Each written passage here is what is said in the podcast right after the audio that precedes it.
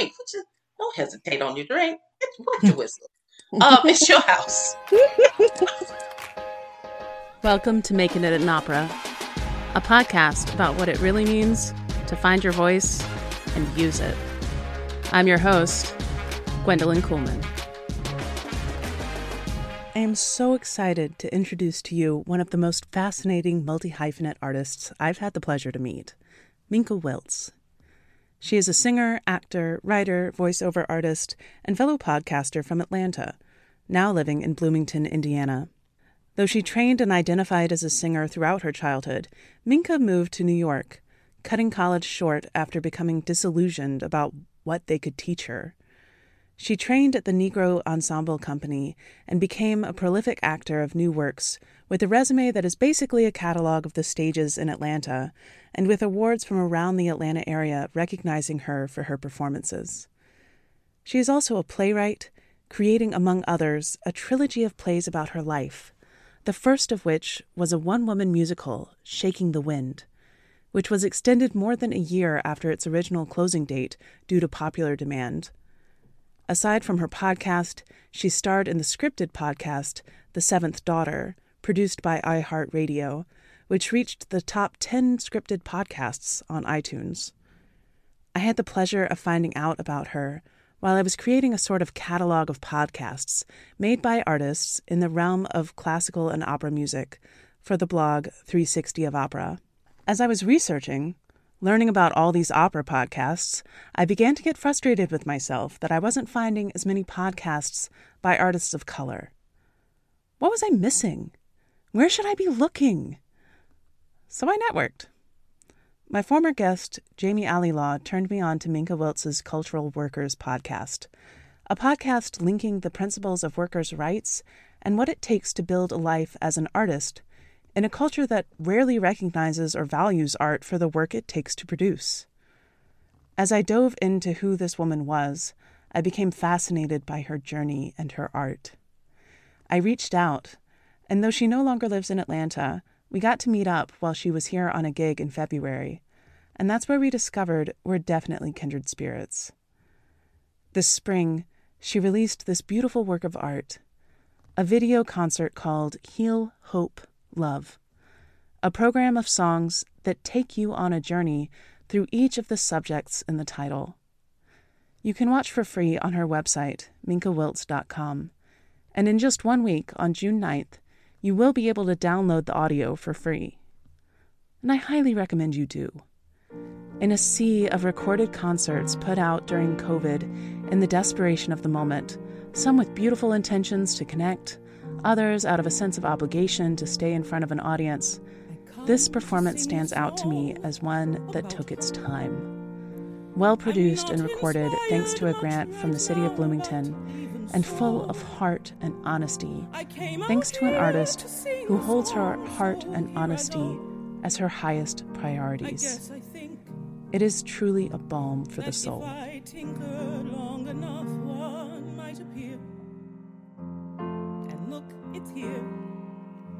One verse is done, the work's begun.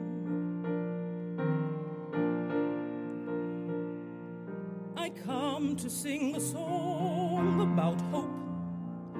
In spite of everything ridiculous and sad, though I'm beyond belief, regret, confused, and mad, well, I got dressed I underestimated how much that would take. I didn't break until right now. I sing of hope and don't know how.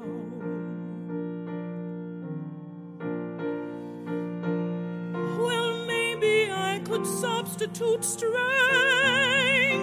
because I'm strong. I'm strong enough. I got through lots of things I didn't think I could. And so did you. I know that's true. And so we sing a song about hope Though I can't guarantee there's something real behind it, I've got to try and show my daughters I can find it. And so today, when life is crazy and impossible to bear,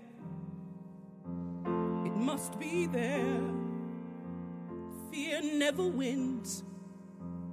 That's what I hope. See, I said hope. The work begins.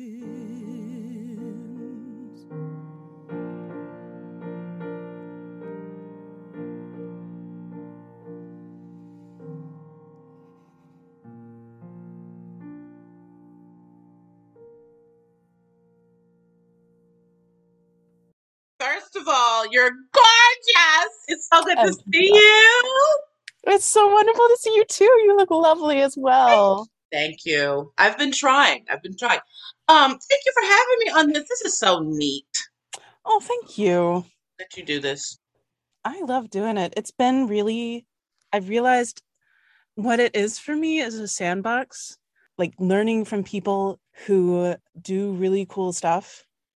Yeah. So I can be one of those people, like you all are teaching me. And it's really, it's been important for me. I hope it's important for the people who listen as well. Oh yeah, of course. Sure it is. Gosh, I am just, I'm so happy to have you. I learned about who you are because of um, this article I did for 360 of Opera. Right. Mm-hmm. Yeah. And I realized as I was writing it, I knew about a few opera podcasts. The whole reason I was writing the article is because I wanted to learn about more. And not necessarily talking just about opera, but I wanted to kind of center it around that since it was for 360. And I think we're in this time where we're having this, we are having all of these conversations that have needed to be had for so long. And so many people are just starting their own. And we can get so isolated in the opera industry that like everybody's talking, but nobody's listening to each other. Mm-hmm. And I thought, wouldn't it be cool if we just have one place to go for people who were interested in hearing the conversation to be able to listen to it? Yeah. Then I was like, oh, wow, I need to find more podcasts of people. of Why don't I know more? po- What is the matter with me? and thank goodness I already knew Jamie Alilaw and had just interviewed her Right. and reached out to her. And I was like, do you, can you tell me some more? I know you like, and she tells me about you. And I just I dove into who you are and what you were doing. And I've just come out with like a complete artist crush on you. Thanks. yeah. no, but you're you have such an interesting trajectory and you're such a interesting artist. And I would love to actually hear more about what your path has been Right. and what led you to want to start having this conversation around the cultural workers podcast so i Mhm. know that's a big thing but i'm just going to let you go because i love to just hear i love to just listen to this kind of story Thank you so much. I'm happy to be here. And I I want to start. I don't know how my brain is going to work with my mouth. But anyway, I want to start by saying amazing. It was amazing to see you come out when I was in Atlanta most recently in February. That was so awesome to walk. I'm getting chills just thinking about it. Walking up the um, aisle after singing and seeing you there after we had just met because we just had lunch, you know. Mhm. It was so it, it just warmed my heart to see you there and it made it meant more than I can really tell you. It just meant so much that you were there. Mm. So on that note, it's a really good way to s- start with how much I've always wanted to be a part of some sort of community. Even though um, I was raised with a brother and my cousin, I always felt like I was an only child to a great extent. And I'm sure if I ever get around to going back to therapy, we'll dive back into that. But when I was um, were you far apart in age from them no, my cousin, we were about four four years apart. Okay. all through i mean i am from them. They're closer in age. They're like one year apart from each other. So i started singing when i was four. Mama said i was singing before then. I don't know. But i started singing when i was four and asked for singing lessons. And when i think back on it i wanted singing lessons because people said that i sounded really um, good. You know i sounded like an advanced singer. I could possibly have a voice. And it's taken me what 40 years. I've been in the desert, honey. I've been in the desert 40 years. I've come back. I'm, you know. So I Mm. realized at that age that I was responding to what I've always wanted, which is community, which is love, which is this reciprocal love fest that you get from people who are in your life that matter to you. But at that age, you don't realize. Mhm. And so I started my journey of singing when I, they, when I went to sing for my mother's friend who was a voice teacher. She wouldn't touch me. She wouldn't touch my well, no, she wouldn't touch me. But I mean, no, she wouldn't touch my voice. She wouldn't. Um, can't see. I don't pray. Miss Brown was a. God-fearing, upstanding, good person who lived in a brick house on a hill in Southwest Atlanta. Black woman went through a lot of shit. She was not a pedophile or a molester. Okay, out there. God, that was horrible. Oh my god, I'm dying. Oh, and we progress. we learn. Anyway, she wouldn't she wouldn't train my voice. And so she said, Mm. let's um I know of this place called the Young Singers of Callanwolde. Stephen Ortlip and his wife, they tra- they trained the voice very early on and they aren't having audition. They won't audition her until she was six. I went over there and auditioned and they accepted me. And that started this journey of I remember him, he was a Navy man. He built his own um organ and stuff. I didn't know that until he died a couple of years ago. He was hardcore. And so one day I remember him walking up the aisle and I'm sitting with everybody in there pretty much had money. You know, it was up in Buckhead. It was in the house, um, Mhm. it was in the house of the Candlers who founded Coca-Cola. Mm. Mhm. Callanwolde. That's the estate. So um on Briarcliff. And so he walked up the aisle and he looked over at me. At this point, I I was about I think eight or nine, and I remember him stopping in the aisle. All his children singing. I'm on the. Uh, he looks over at me, and I don't have many white men looking at me at this point in my life. I had you know I'm around black people my whole life. So when a white Mhm. man look at you, I'm like, what does that mean? First of all, what do you mean? Like, what is your whole thing? And so and he kept going. I would find throughout the rest of my life that that was my experience. People would hear me in a crowd of voices. They would point me out, and it's happened most recently, as recently as in 2019 when Porgy and Bess was up at the um, Atlanta Opera. The guys they had in from London, I think they were from, to guest conduct. They pointed me out, and I mean, beautiful, amazing, huge voices, and my voice sails over. So Mhm. Those are examples um, at the risk of sounding self-aggrandizing it's not it's just been my experience those are examples in my life of my voice finding a place in other people like reaching out and, and really connecting with other people. And i remember also my personality would reach out and connect with other people. I was the class favorite several times in my life but the flip side of that is because I always wanted to be a pleaser. I always wanted to make sure everybody was happy. I always, and I've always just been a really sweet child. But I would flip out, you know, because there's a flip side to always being expected to be perfect, you know. Mm. Um, and it showed up in my career without getting into too much detail. It has shown up in my career where I would look and see that other people weren't being treated with the same type of integrity, with the same type of kindness and and attention. I didn't like that Mhm. so I have taken I have taken the back seat in a lot of things in my life, or chosen not to be seen in a lot of um, places of spotlight, in, in a lot of spotlight, not to step into the spotlight, because I just felt like it wasn't equally distributed. like the Mm. the um the type of training wasn't equally distributed. The type of respect for other types of talent, you know, wasn't evenly distributed. It wasn't fair. I've come to realize that there is no way I can help anyone else until I get to a place of stability in my own life.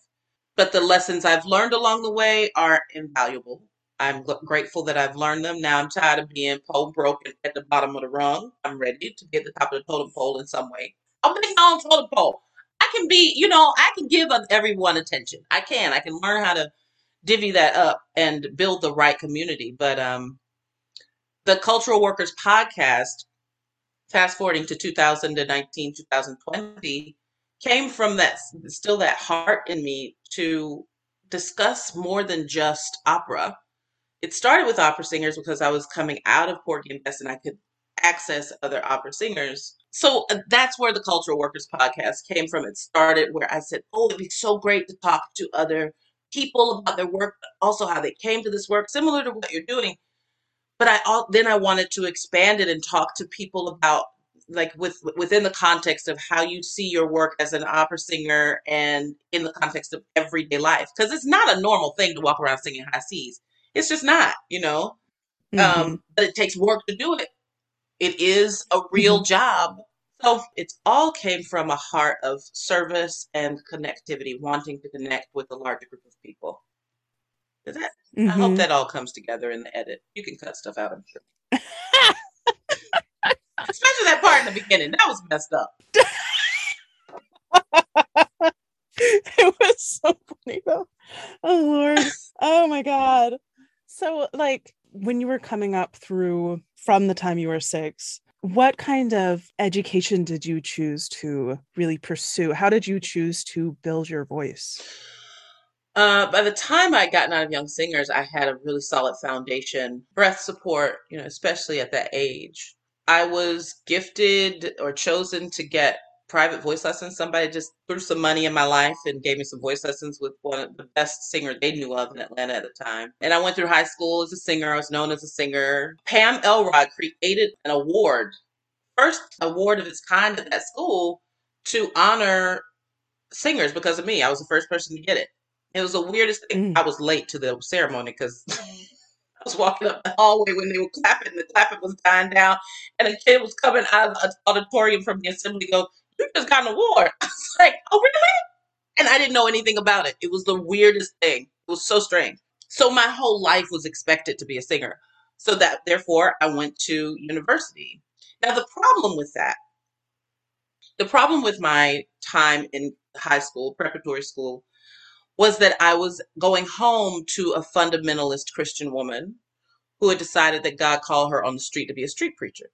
So my brain, I think I had developed a fusing of the brain. I don't think I had a right and left. I just had God and not God. It was like I go to school and I'm constantly I am being my mother at school. I'm preaching the gospel and living my life in a skirt and but inside, I'm this scared little pubescent person who doesn't know the world outside of what I've been taught ever since I was a little girl. And I love my mother.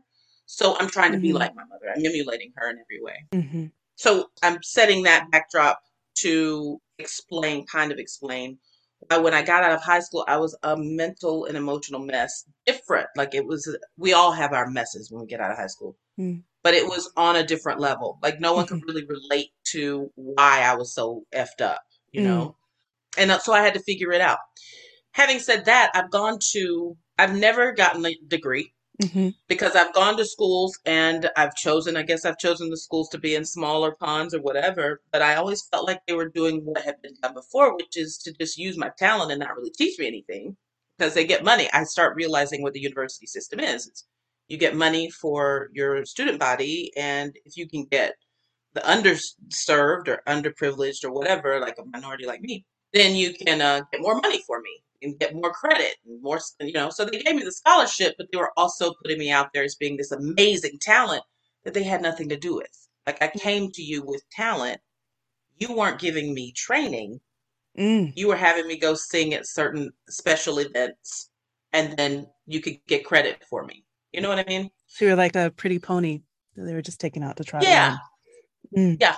That's what it felt like. I mean, I don't blame the game. I just don't, I didn't understand how to play it. You know, mm-hmm. it's been that game for a long time. I just didn't understand that that was what was going on until I got older and got some therapy, started really doing some research on my own.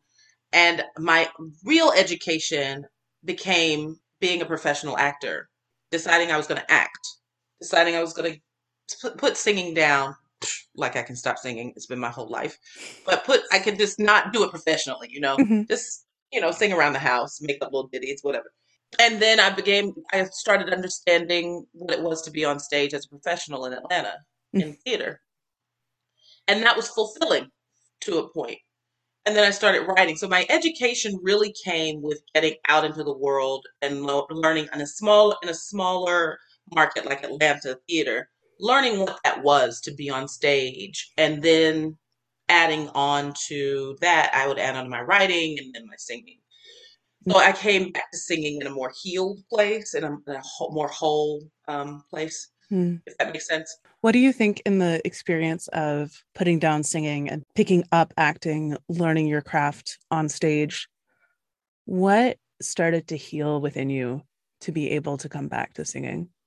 The healing came with recognizing not only recognizing the dynamic dynamism of my voice without the music and without the song, but also recognizing uh, the com- the complete self, the whole self, the parts of me that were so fissured and broken and denied and lied to and atrophied. The thing that um, really, and I had a child at the time. When I came back, I had my first child, and I was struggling in a lot of ways. Like I would, I was drinking way too much, Mhm. and I was hiding, and I was with the wrong person, and I had this little person with me now, and I had to figure out when whenever we have our children, we we are looking at ourselves. I believe that, you know, they are a harsh reflection, unlike anything else, Mhm. and I was willing to see myself. But in seeing myself doesn't mean that I didn't have parts of me I didn't I didn't understand how to deal with. So the time I was in Atlanta, which is about 20 years, the first 10 years of it, I was just trying to figure out how to minister to that little girl who had been lied to. I felt like I've been lied to my whole life. But it wasn't a lie to my mother. My mother didn't think she was lying to me, but it was a lie to me because I wanted a different truth. Right? Mm, okay, so you're talking about like what your mother taught you as a kid. Yeah. hmm Right. So it was it was sorting through all of the the teachings that I got growing up. Her Mhm. survival teachings is what I call them now. Her survival is what she taught me, how she survived and how how she dealt with all that fear that you have when you just let your children out into the world. She had that by herself, you know. All of it is survival for her. I had to get through the anger, the rage, the self-destruction, and in do it and, and interestingly enough, whenever I got parts, roles in Atlanta, they were and to this day actually, they are they are almost parallel to the lesson I'm needing to learn at the time. Mm. And an example of that is one of my breakout roles in Atlanta, or the big role that people started really talking about me in, was um, by Marcus Gardley. And oh my God, the name of this name of it is uh is uh, is escaping me now. But I played a role that was almost identical to the way my mother was on the street when she'd preach. It was a preacher role, and I was uh, my community, my church community, was being burned. It was during the year that Trayvon Martin was like the anniversary of Trayvon Martin's death, and they were. We had a show the night of the verdict with that dude Zimmerman, hmm and I remember thinking, "Oh my gosh," because I got into some healing with my mother. I remember thinking, "Oh my goodness, I'm basically playing my mother." Because she would go downtown and she would yell at people and scream and pray, preach, and all this stuff, and I was right next to her, you know. Mm. So I had to get to a place where I didn't hate my character. Mm. I didn't judge my character. You're not supposed to judge or hate your character. And that's an example of how acting helped me get to a healing place. I could step outside of myself and also minister to the wound while I'm I'm doing the work. So by the end Mm. of the run, I've been able to to work through massage some of those really rough patches within myself. I couldn't do that in singing. Singing is far more uh, well, opera singing. Opera singing is far more restrictive and restricting, and you're supposed to stand as well. Maybe they're changing now. Opera houses are being called to task in a lot of ways, especially in America. But I didn't feel like I could do that in opera. First of all, I couldn't get a job. I was like, okay, y'all don't oh, because you have to have a certain pedigree, and I decided to veer off the path. hmm Yeah. So much about what you just said is so important when you think about do we value the industry more than we value the art? And the industry has been set up in a certain way for whatever reason, many of them very white supremacist. But it's it's so interesting to me when you look at like other parts of performance and of particularly music performance. Nobody cares about your degree. Nobody gives a flying crap. like you I actually do say fuck on this podcast. Anyway, nobody gives a flying fuck about your degree.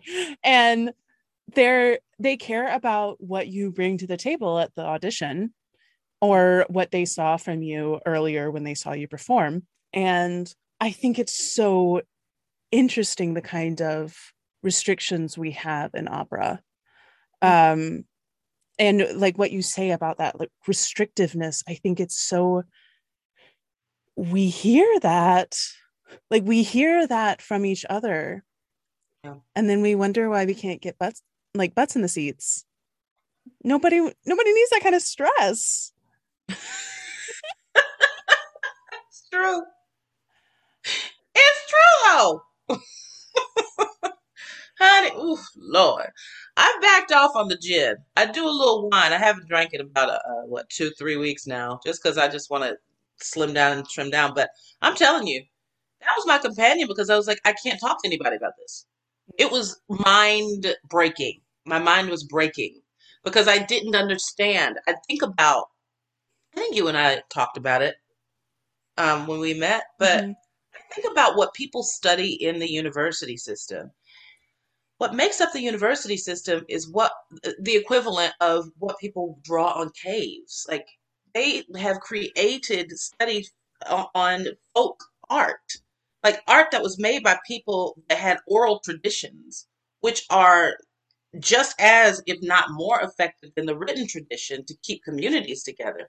University systems are based on studying what people created for themselves to live, survive, and celebrate life, Mm. not based on what some white person or approved white person wrote in a book and put on a shelf.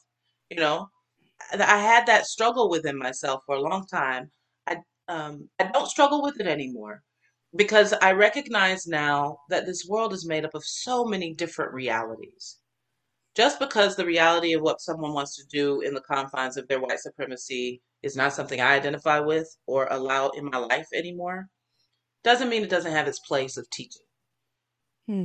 I think that it's important for me not to take on the problems of the world because I was all about protesting, all about beating the drum of stuff I didn't want in my life. And I realized, I started to realize that the more I did that, the more people, even within whatever movement I was working with, the more those types of people would start coming toward me, you know? Mhm. And I didn't want that anymore. I wanted to figure out what what were the locks inside of me I needed to unlock.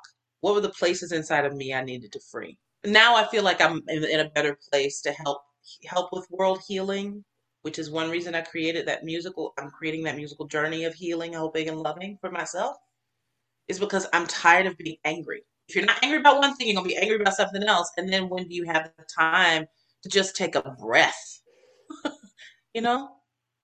Um, but yeah, as far as the restrictive nature of opera, it is. And it's one more thing, and then I'm gonna you are not here to do that. You are here to talk. I, Yes, I really want to hear it. also feeling like how can people and I've met so many opera singers who just seem scared. Mm. They seem scared to be themselves. And then I start seeing it in, in acting, but it's different in acting in the sense that actors are afraid to be themselves, but at least you can kind of fudge it when you're speaking. When you're, uh oh, Mm. what did we just hear? We just heard a crack. You're thinking about, am I going to get this note that I've been struggling with? Did I have the right teaching? Did I have the? How can you sing freely when you're always afraid? Mm. Yeah, when it feels like so much is hanging on your your quote unquote success of the performance Right. of this, it becomes not about the performance of that, about the fun of performing it, about the healing nature of performing it. It is about who's going to approve of this. What are they listening for? The amount of classes we have on like, what are they listening for? Who gives a what are you singing for is the question. Right, right. and that's really that really brings me into heal hope love um Yeah. which actually just came out. I will be releasing this podcast in about just over two weeks. So everybody go and check it out. It's uh on minkawiltz.com and um it is this beautiful beautiful video of this set of this basically concert that you set up but you narrate it and it's beautifully filmed and beautifully recorded and you like take us all on a journey of healing hoping and loving with music that runs the gamut mm. and at, at one point you said you actually talk about how an opera you know you've got your fach system you've got these little boxes. I always like to remind people like what fach means in german. We literally have a system in an art form that is there to put people in boxes. Fach hmm. is like schubfach is a oh drawer. Oh we were trying to put us in a bunch of little drawers. Wow. Like wow. Did not know that. Yeah it is literally it's your box system. What box do you fit in? And um yeah and then then you haul off and sing a Vissi d'arte where i'm like oh my god. Oh, if anyone told her ever told her not to sing that i will i need to personally come to their house and slap them. Thank you. Throttle throttle throttle. So that's awesome. so yeah i would love to know because you did that with a grant um from Bloomington. Mm-hmm. Um, mm-hmm. So tell me some about that process of creating this program and pitching it and getting the grant because I think that's really where we all have to go. Yeah. We all have to learn. What do you mean? Our, making learning how to make our own stuff and get it financed right. and just make it happen. Yes. I came up here uh, with my baby and my husband, and I total transparency. Young people like to say that um, or they used to. I don't know if it's in anymore or not. but um, I came up here with them, and I was like, I don't Bloomington. I mean, I'm not going to university, so it's a very different world in Bloomington if you're not in the, a part of the university. Mm-hmm. He's mm-hmm. from here, and his family is here, and so I didn't know how I was going to make any art, work, friends, anything. And so I set about the business of looking for where I could start um, fitting in somewhere. And I came across the Bloomington Urban Enterprise Association. And it's um, some sort of subsidiary of the, the municipality, the Bloomington municipality. And they were offering Recover Forward grants. And I thought I was filling out a questionnaire to get the beginning process just to see if they'll send me more information. And it come find out, I filled out the thing and they gave me a grant. I was like, oh, is this what this is? Are you sure? Am I being phished? is there a prince involved? Mm. He's exactly like, mm-hmm. uh, delete, delete. No, I, I showed it to my husband and they gave me a little change. I was like, give me some change to make something. And then I had to make something. Mm-hmm. And so uh, I knew it's going to be music. I didn't know anybody. I could not get anyone from the university to call me back. I couldn't get anyone to call me back from video. I didn't know how it was going to happen. And so I was getting increasingly more discouraged um, about what I was going to do. And Christopher, bless his heart, I'm putting him out on Front Street because he said, well, you know, we're known for our basketball um, team because I had to send them a title. We're known for our basketball team here. So um, just things, Minka Wiltz things out of bounds in Bloomington. I was like, Minka Wiltz Okay, Minka things out of bounds. And I sit it in and they took it. I was like, it's because I'm black and y'all got many of us up here. That's what it is. You need some blackness. BLM just changed everything for black folks. I mean, woo! but I took it. I took it. I was grateful. I still am. And what it did for me, though, it gave me something to focus on. It mm-hmm. gave me something to focus on. It gave me an excuse to buy way too much music equipment. I bought microphones. It was like I was gonna have some backup singers. I have four microphones. or what, Gwendolyn? Why does one need four microphones? I got a sound, a PA system that's got Bluetooth. I got a little keyboard. I don't know how to play piano. Uh, and I was just Milli Vanilli. I don't know what I was gonna do. So I I was like creating all this stuff. Still didn't know where the infrastructure, like the people, were gonna come from. So I had interviews with people about video and all this stuff, and I ended up finding um, this the woman who played for me. Actually, I sent out a notice to the immediate surrounding this neighborhood list serve, and she reached out to me. She's a PhD uh, concert pianist. She reached out to me. That's who you see playing on there, and she introduced me to the videographer that did the video. Wonderful, wonderful woman, Marianne Ackerson.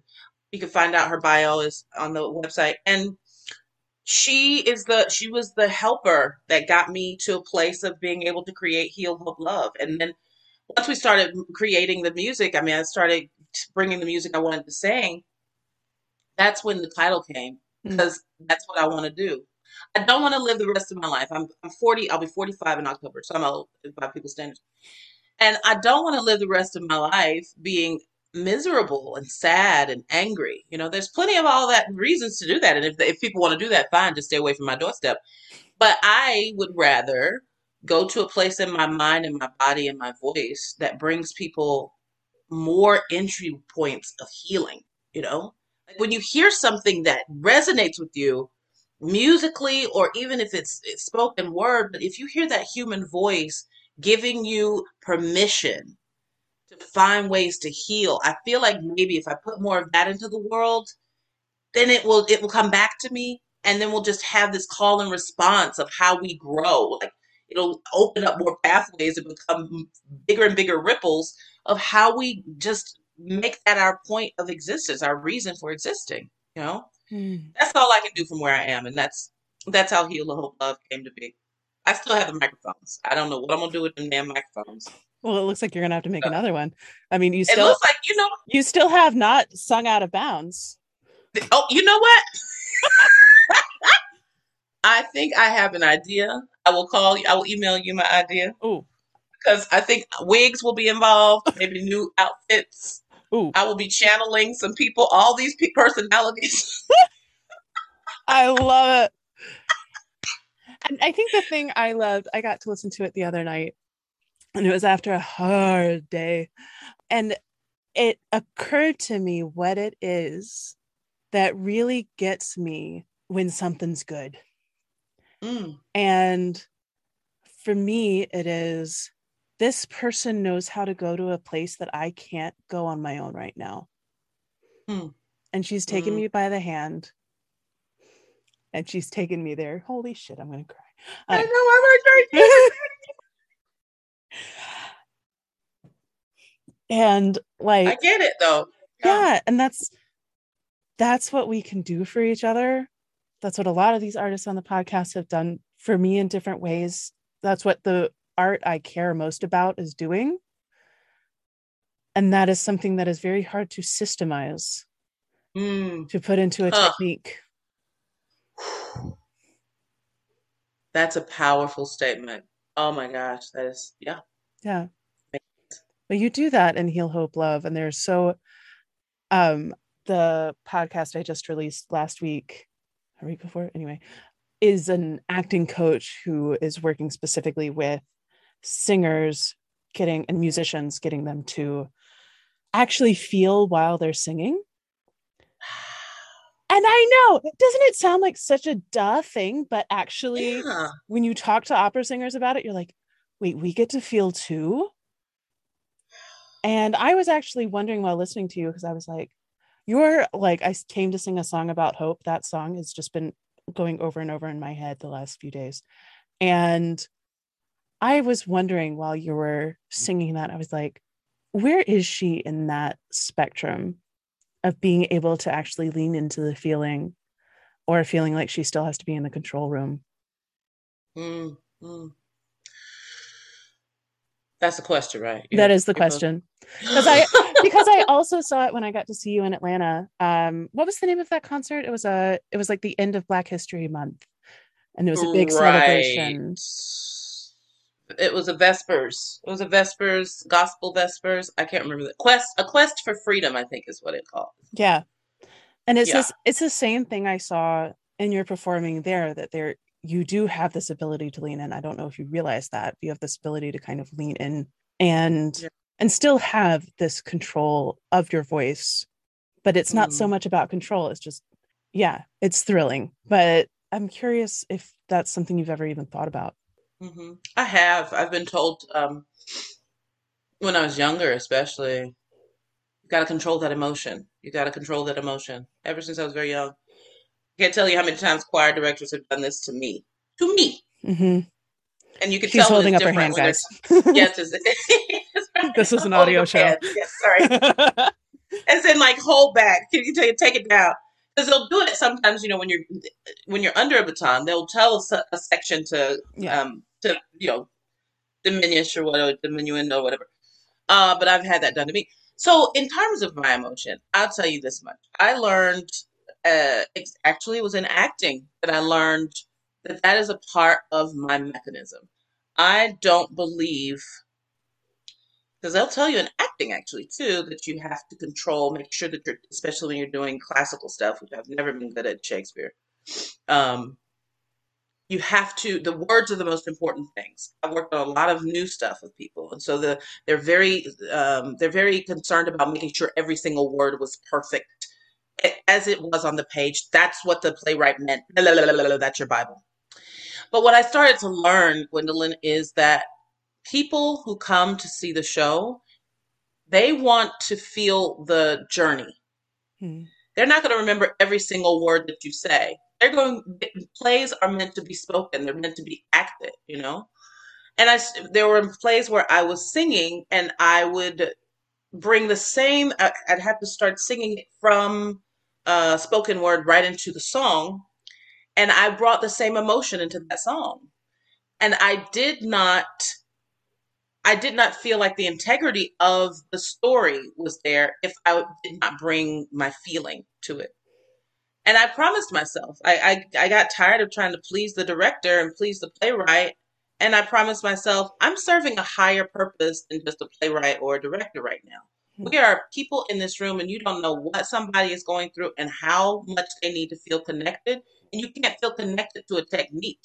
You feel connected to somebody experiencing something with you, you know? Mm-hmm. And so I promised myself and the ancestors, all these people, and I also think about how many people went before me who were shut down or stolen from, and they were, and I represent the gamut of races in this body. Hmm. There are so many different races that are running through this blood right now, these veins right now. And the, every single one of them, I didn't come from rich folks, every single one of them were probably beat down and kept from their emotion because they were told you ha- you are here for the purpose to serve the king or you're here for the purpose to serve your plantation master or you're here for the purpose of someone else. You don't get to feel. You drop that baby and you get back to work. Mm. and i think about that. I've thought about that throughout my life and i've been i've suffered for it i mean not nearly as much as they have I, but definitely i've been um kind of pushed to the back or ignored or diminished in my talent. People saying she's not that great until I get on that stage. Mm-hmm. And it's not just me. I promise them, I promise me, I promise the people that are to come, the children that are to come. You connect to your emotion. That is your superpower. Your superpower is to heal through things that you've gone through by by expressing it artistically. You know? So when I'm on a stage and I'm singing, definitely the, the training is important getting to that place where you run run things over and over again until they're, they're rote. And I find, Gwendolyn, I don't know about you, when I know something in my body well enough, it doesn't matter what my emotions do because my body will take over. That machine is going to take over. Mm-hmm. What's the magic, though?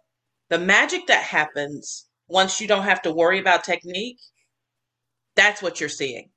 Mm-hmm. And I do feel it on stage, and I am there with the audience. I mean, if I ever get an opportunity to travel the world and have a name and put out a, uh, an album that everybody wants to buy, I would hope that when everybody comes every single night, they feel that I'm feeling it with them.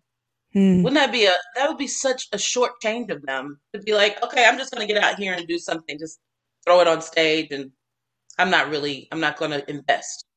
Mm-hmm. The, the the greatest artist in the world, I feel, the great the ones I love, they invest Mm-hmm. in the audience. They invest in who's coming there to to get something more than just notes or Mhm. words.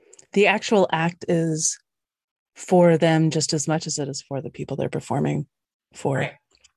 Yep. Absolutely. You talk a little bit about in your socials, and this kind of comes back to your podcast and the workers about this balancing of financing a life as an artist hmm and how those don't always have to be the same thing. Right. And I'm curious if you're cool with speaking about how you've done that yourself. I haven't done it very well. There have been times when I I've had to depend on the, my partner Mhm. to take care of me, or I've gotten a job, um, like working at the receptionist desk or whatever, and um, I get work. And especially then, like it feels like it was eons ago, like 10, 20 years ago, feels like a lifetime ago, but I guess it's considered a generation. It feels like people are m- uh, might be more um, amenable to it now but I wasn't able to continue doing my art and hold down a full time or nine to five. You know, Mm, I, I have been fortunate enough to have some people in my corner who are willing to support me, like give me a place to sleep and something to eat.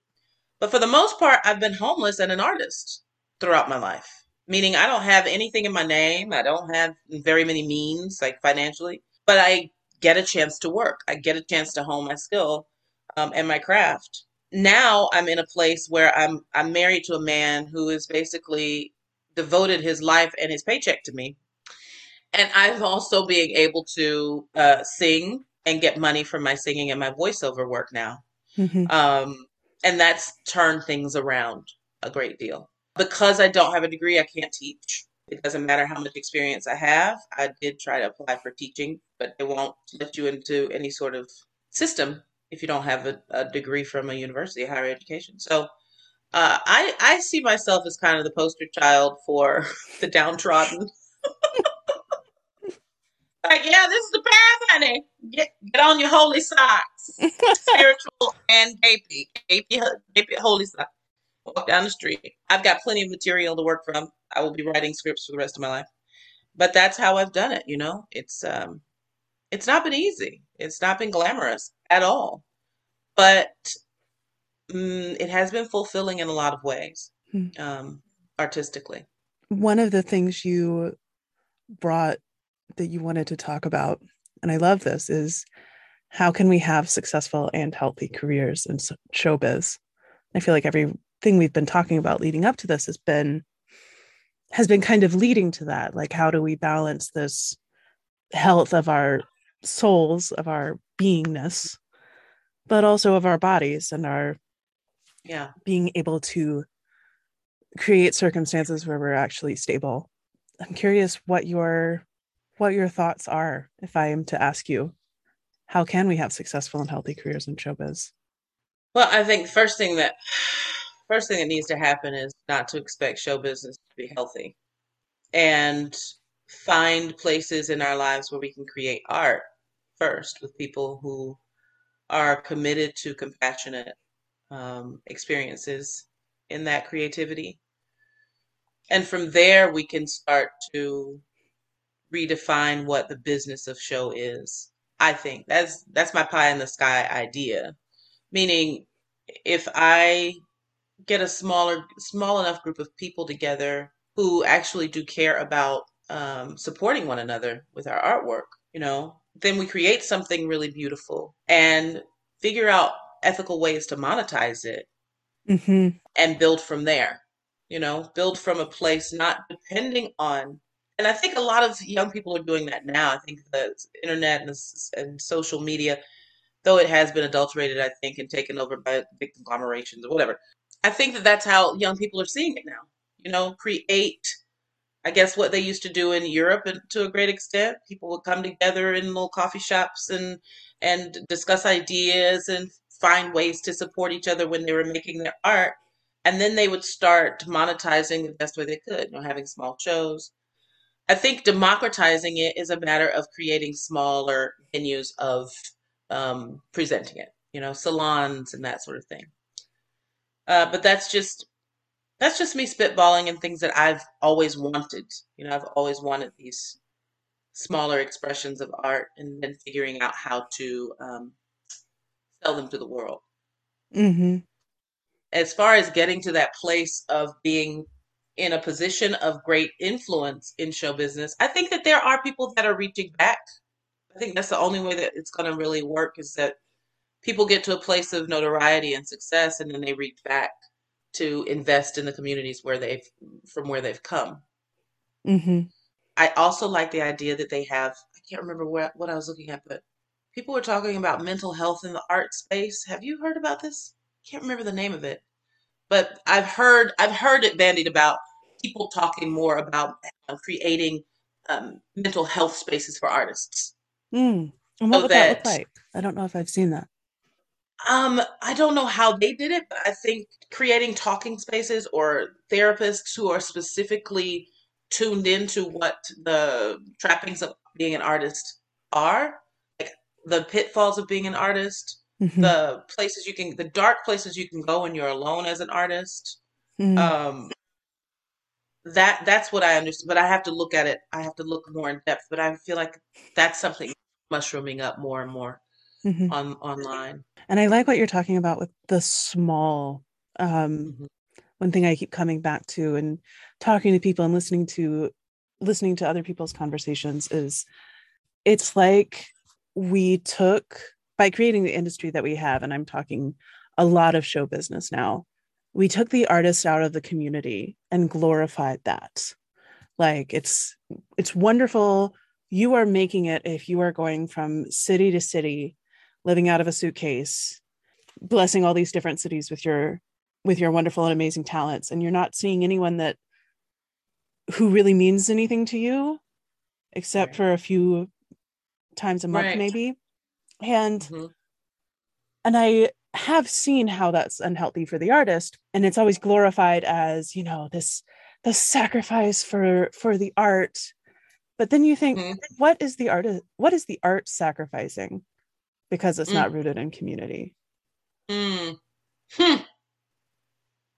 It just came up to Mhm. me while you were saying that because I thought, you know, yeah, these smaller things, maybe there is more of an opportunity to get that kind of support. Yeah. To be ethical with your artists, but also that opportunity to be in service to a community and speak for a community. Yeah. I think that there's a lot of great conversations going on right now. One specifically I'm thinking about that I was listening to recently in the Triloquy podcast. I don't know if you know, talking about, you know, whether or not burning it to the ground is an option. And I keep thinking, you know what?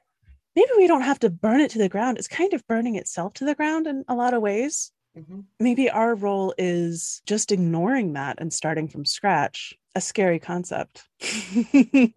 It is because then it. I s- strongly believe that we are composites of everything we've been taught. Mm, And when you want to start something anew, you have to look at the parts of you that you want to uh, abandon, the parts of you that are destroying you, the parts of you that are identifiable with the thing that has oppressed you or hurt you. And when you start over, how, what is the dialogue? What is the conversation? How are we coming into conversation with each other in a way that's different from what was before?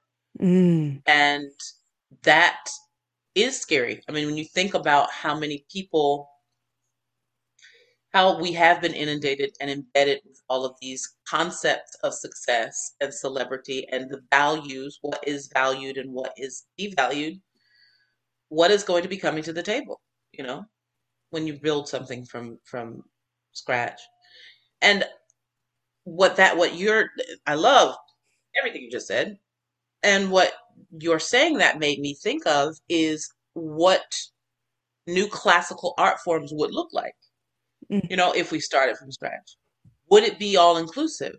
Would we find new ways to include what is considered folk music or traditional community music, which opera basically is and was? It's just so. Anyway, mm, would we find new ways to create that? mm, and build something a new classical, a new traditional, a new world of of tradition. Mm, Because that's what and I think that that's an enviable title to hold. When you tell someone that something is traditional, you're telling them that that is the canon by which you measure all other things. And mm. if anything is outside of that canon, outside of that measurement, then it is other and susceptible to being destroyed. Mm, And that frightens people who have been, who have been under that umbrella of protection. That it's a false sense of security, but they have been under that sense of security their entire lives Mm. for generations, right? And one thing that occurred to me while you were talking is like when I think of traditional music, a lot of traditions I think of are folk traditions. It's almost like all of these, this community based music is music that has a family. hmm And by putting opera on a pedestal, by putting classical musical music on this pedestal, where really just a few scholars said, these are the things that have stood the test of time. And uh, and it's almost like we orphaned it you know Mm. it's Hmm. music Say more about that, orphaned it? well it, Ah, it's music without a family it can exist in any in any capacity and not necessarily say anything about anyone wow. But when it does it right it does it amazingly like that's why Yep. that's why i call it Yep. making an opera because i want i want to see opera be everything that it can be hmm I want to see it take me on a journey like that. Take me on a tour of my emotions that I can't handle. hmm I know that opera can do that. hmm Oh yeah, definitely. And there are there are little opera houses and little companies that have that kind of community. And Mhm. working in them is so healing, getting that Mm. experience, you know? Wow. Have you had that? Never. Mm, I would love it. it's I had a-. Yeah. Where where did you where were you? Uh, shout out to Lamplighter's Theater in San Francisco. Nice. They have a hardcore and dedicated community. It's a bunch of friends who run it, and they hire they hire younger singers often, but also it's just it's multi generational, which I love. They hire a lot of young singers for some of the main parts, and for choruses often at most an honorarium. I mean, it's not not necessarily the best paid experience, but it is going to be an experience where you are where you're just having a freaking frolic on stage Oh, singing Gilbert and. Sullivan with a lot of people who are just proud to be there hmm and uplifting each other. I mean, maybe I was just in a really great show. Sometimes it's a kismet that's attached to a show and it's just the right set of people together at the right time. Yeah. But I did get a feeling that that was pretty deep there.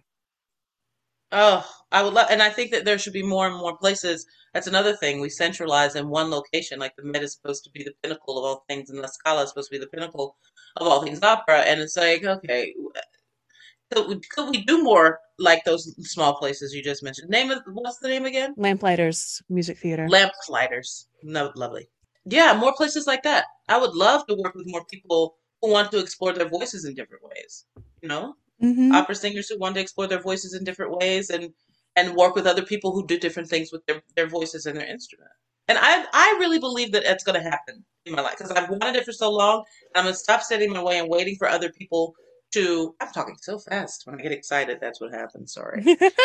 I am going. I am going to create it for myself, and I wish that more and more people would do that. Um, create what they want to see because the the savior isn't coming.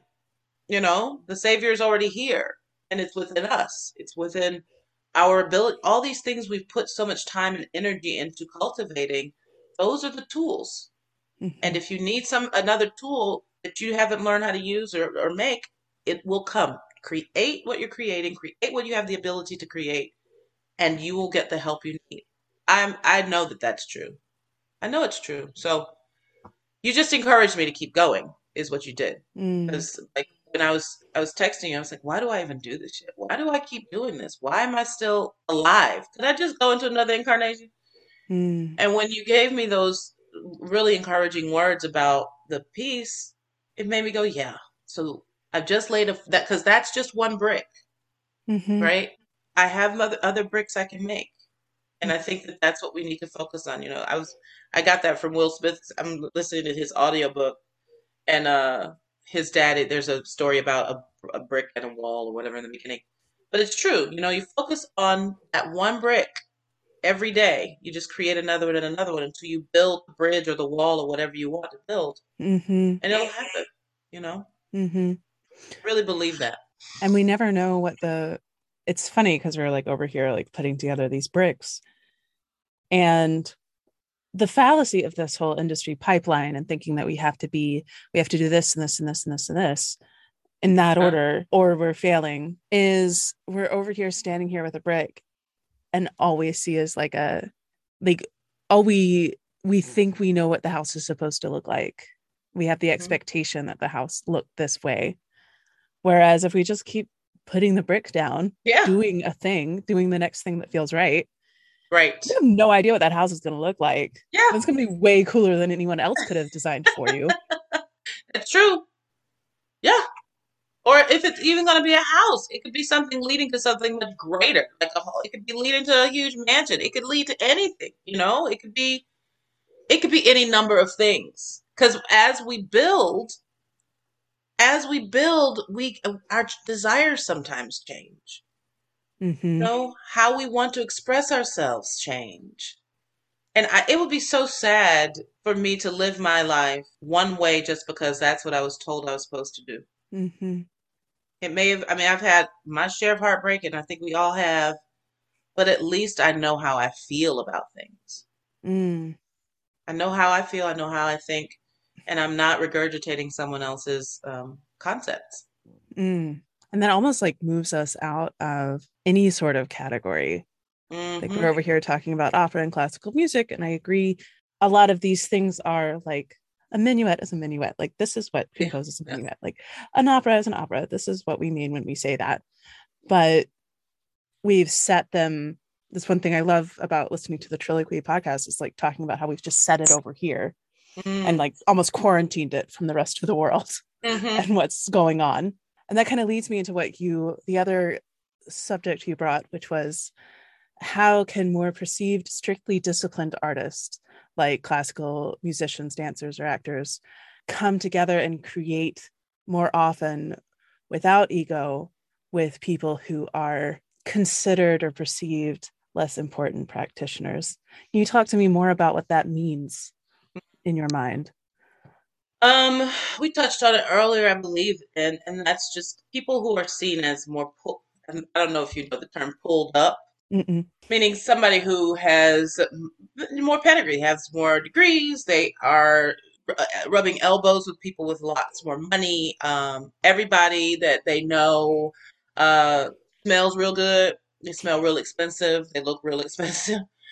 And that's the world of opera. You know, that's the world that I've seen of opera. And in the world where I was educated, preparatory school, those people had money. Mm-hmm. And the and, and I think the wildest thing about money, when I think about money, is that it is made by such dirty in such dirty ways. How we have put a, a dollar sign on everything in this world was built on the backs of human beings in horrible, horrific ways. Not to go too far into that. When I think about the people that that entertain those people, entertain the echelon and that that group of people, you go through you go through a lot of shit if you aren't coming for money to be able to pay for your voice lessons or your music lessons or you have a patron who is putting money in your life and you feel beholden to them whether they want you to or not even if you do or not the system of the extremely talented but more than likely very poor entertaining the wealthy and more than likely very indifferent people privileged people that dynamic is what I mean. People who have are perceived as well, well trained, they oftentimes come from little to no means, but they all they identify with the wealthy because they are in that world. They're in that pipeline, as you say, that reciprocation. If you go outside of that structure and you look at people who learn to play on their own, people who uh, blues singers, uh, jazz musicians, I'm just saying that privilege is what you are afforded. Like when people say that you have a better you're you're seen as in a higher echelon if you are if you've spent all these years of training and austerity and removing yourself from regular people to play Mozart, to play the people that were considered like you were saying, people that are considered on a higher level, you know. They've been given approval by people with money. Is basically what I'm Mhm. saying And the people in a more traditional setting, say learning blues music, gospel music, you know, that comes from a dark, a deeper, not darker, but it comes from a, a, a earthier place, a place that doesn't have the means, you know? It feels like everything is separated by money, like the demarcation of how much money is recognizing your life. If people with money are recognizing your life, then you are valued. Mm. If they're not recognizing your life, you're not valued, Mm-hmm. you know? And that comes with being a European classical musician or dancer or painter. For me, I don't know if it's irony or what it's called, but I feel like it's dishonest because the people that are creating that work are oftentimes struggling to find housing, food, pay for their materials, pay for their training. Mm-hmm. And so it just doesn't jive with me. It doesn't make sense to me that we wouldn't celebrate both types of artists Mm-hmm. in the same space as often as we could. So bringing a blues singer together with a ballet dancer or a jazz singer, and they're doing it more and more of that fusion. But this is where it gets very discomforting for me, or very discouraging for me. The the nature of conversation, apart from the work itself, the nature of conversation with those people from those different worlds, like classical, classically trained artists speaking honestly with artists who are self-trained Mm. people coming together in spaces and having conversations about self about soul about what it does to us when we create art for ourselves and what it does to us when we create art just to get a check Mm. Those kinds of conversations can easily be marbled into the worlds of the self-trained and the classically trained artist Mm. and imagining what that could create you know consistently if we did that and not just to make money not just to um, as a, a show off piece like one of those one of those novelty pieces but like an ongoing conversation of uh, how we would create together in those kinds of spaces. Atlanta ballet did one where they had a hip-hop artist and, and dancers come together like Mhm. ballet dancers with hip-hop theme or whatever. And that's cool but i'm like y'all ain't going deep enough. Go deeper. And let's see what Mm. happens if we if we just stop creating what we've been told what we how we've been trained to create. And go sit around the campfire and just start spitting out stories. And see if somebody gets inspired to pull out a guitar or or get up and do a jig or teach somebody how to rap who's all all they've ever done is do Shakespeare. You know, something like that. I think that would be interesting to see. Mm. I can't wait to see you make it. I think it'd be great. I gotta get in those spaces first. I gotta buy myself a Chanel something or other. I'll just put C and C. I'll just put I'll draw it on my shirt. Be like, see, see, see, So you are a mother and you speak about it in Yeah. your beautiful program as well. And I thought it would be cool to close with what are your hopes for your child hmm. in the way that she sees you, but also in the way that you're able to show her what expression is and what it means to express yourself. Well, I have a 19 year old and I have a three year old, and both of them, I wish the one thing I wish for both of them is to take time to find out what they want. Mhm. And that means that there's an artistry in that as well. There's an artistry in living a well lived life. And it comes from a lot of practicing practicing self-awareness in every major phase of your life, but also those incremental phases in between. So I guess ultimately, without me getting to whatever, whatever I'm getting, I would hope that they see a woman and be inspired by the woman in me who is honest when I fail and who embraces my success. I think when you come from a certain socioeconomic background, you are taught to act accordingly. And uh, I've been taught to be a failure more than a success. And I'm fighting against that. Thank you so much, Minka. Gwendolyn, you're so awesome. I am so grateful. Thank you, Jamie. I know you're somewhere doing something fabulous. I am so grateful that she introduced us. You are a gift. You are a gift.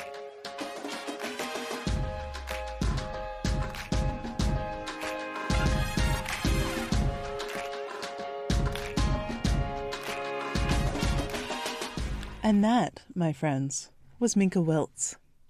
You can follow her on Instagram at Minka Wiltz 777. That's M I N K A W I L T Z 777. And you can see Heal Hope Love on her website, www.minkawiltz.com. Her podcast, The Cultural Workers Podcast, is in video format on her YouTube channel or in audio wherever you get podcasts. Keep up with this podcast on Instagram at Making It an Opera and support us by telling your friends, rating and reviewing us on Apple Podcasts, and pitch in some money by donating on Ko-Fi. You can find the link when you go to www.makingitaanopera.com. Links, as always, will be in the show notes. We'll be back uh, two or three weeks from now. If you've been watching your feet, you've probably realized that by now. See you then. Making It an Opera is a production of Sounds Like Cool Studios with editing by me, Gwendolyn Coolman.